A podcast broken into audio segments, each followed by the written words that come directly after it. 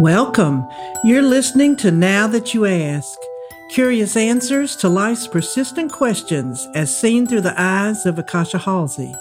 That would be me. I'll be your host and guide as we settle in for a few minutes of the unexpected that may bring about your own questions and maybe even some answers too. Thanks so much for joining me. Now let's get started with the show.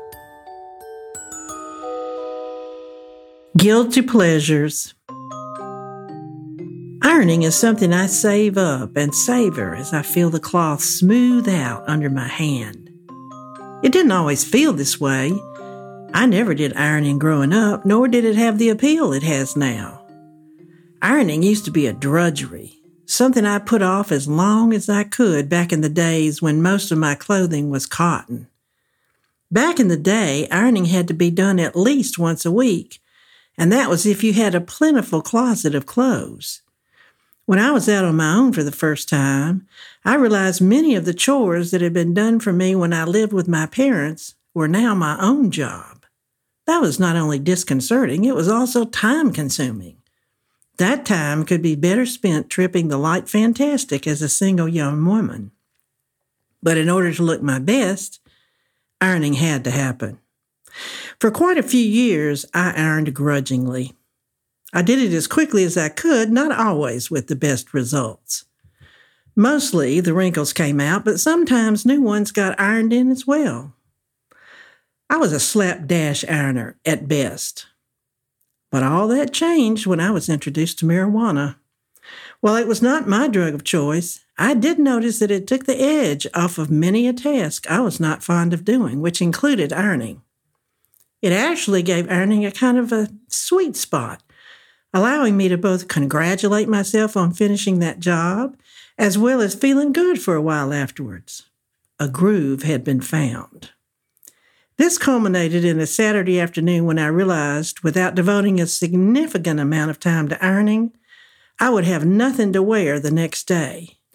Indeed, I was wearing my last article of clothing that did not need this help. The idea of spending a beautiful afternoon doing this job was not appealing so I decided to watch a movie. Unfortunately, the movie I chose was The Shining with Jack Nicholson. For those of you who missed seeing this film, do not go back and remedy this. The Shining is one of the most frightening movies I've ever seen and one that still makes me shudder when I think about it. I can vividly remember standing at the ironing board erected behind the couch in the small living room, watching that drama unfold and beginning to pant with anxiety. And this was long before Jack uttered his signature statement Here's Johnny. I began sweating and thought it must be because ironing is hot business, but I soon realized this was not the case. This movie was scaring the pants off me, but I couldn't not watch it to the very end. So I called on my rolled friend, hoping it would be of help, and not only did I iron with the speed I never thought possible, I watched that entire film right through the credits. Granted, halfway through, I had to open the front door to let in some fresh air and a hint of sunshine to counter the darkness of the movie.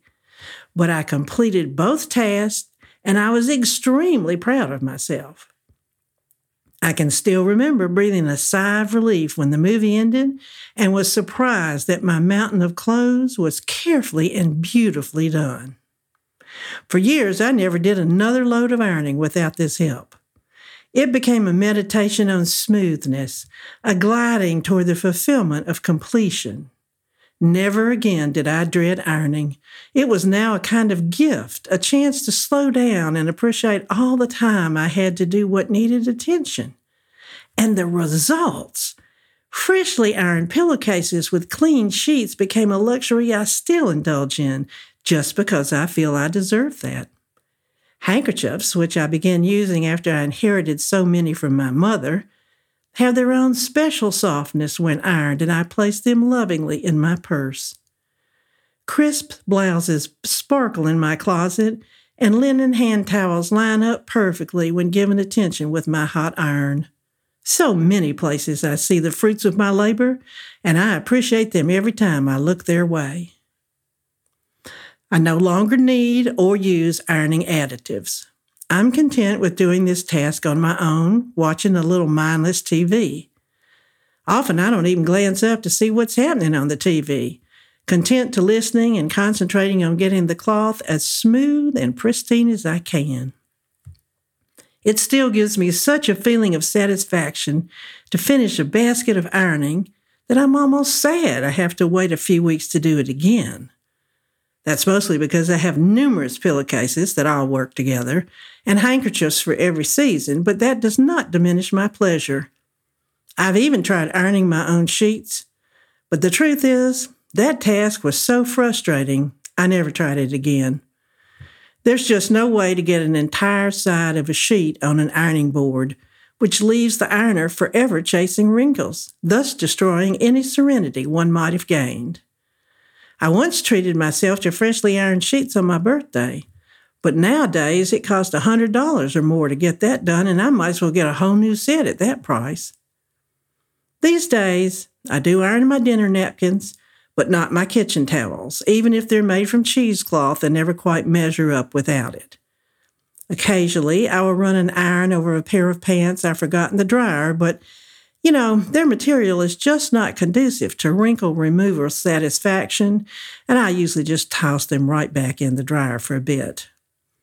Right now, I have a full basket of ironing just waiting for me, and I've already picked out the movie to listen to while I do it. The anticipation of this evening gives me a little thrill and has me just a little giddy. Getting out that iron sets the stage for me to slow down, see what's in front of me, and feel into my task as I allow myself the immense satisfaction of a job well done. And since I'm retired, I really do appreciate the chance to do a good job, and I will.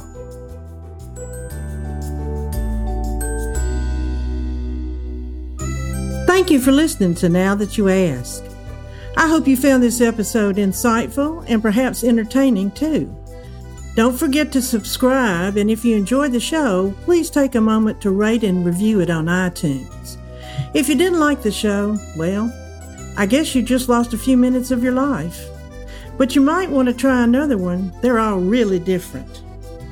You can also listen to past episodes and subscribe to email updates on now that you ask podcast.com. Bye bye for now.